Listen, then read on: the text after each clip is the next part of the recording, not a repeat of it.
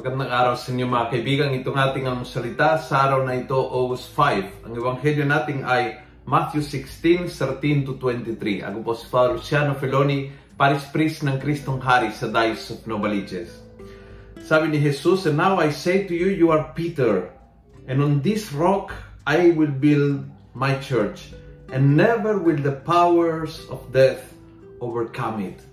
Alam niyo, kahapon, I was so shocked to read one post sa social media na sinabi po ng isang uh, talagang kilalang tao sa simbahan na the church is dying dahil yung mga uh, shepherds of the church are not telling the truth or whatever the post was about. I stopped on the first sentence, the church is dying.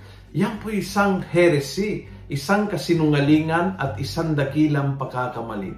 The church is not dying and the church will never die dahil ang buhay ng simbahan ay nasa Panginoon. Hindi po tayo ang dahilan kung bakit ang simbahan ay nakatayo. Hindi po tayo ang dahilan kung bakit ang simbahan ay matibay. Hindi po tayo ang dahilan kung bakit ang simbahan ay nasa katotohanan. Remove that idea. Ang Panginoon ang dahilan ng buhay ng simbahan. Siya ang bukal ng lakas, ng katotohanan, ng pagtsatsaga, ng perseverance ng simbahan. Siyang bukal ng kabanalan. Siyang bukal ng grasya. Siya. Kanya nga ang simbahan. Kanya ang simbahan. And the powers of death will never overcome it.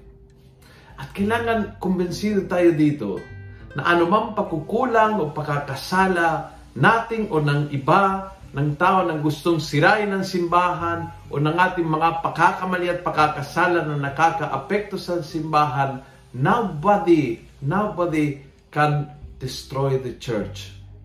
Dahil hindi ito human. It's divine.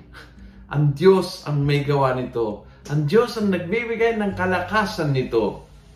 And uh, yes, talagang nakakaapekto sa buhay ng simbahan ng ating kabanalan o ang ating pagiging makasalanan. If we are faithful or if we are unfaithful, nakakaapekto ito sa simbahan. But never get to the point of saying that the church is dying because it's the biggest lie you can ever, ever say. Ang simbahan kailanman hindi ma-overpower ng power of death.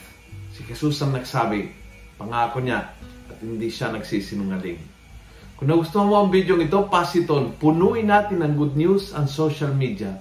Gawin natin viral, araw-araw ang salita ng Diyos. God bless.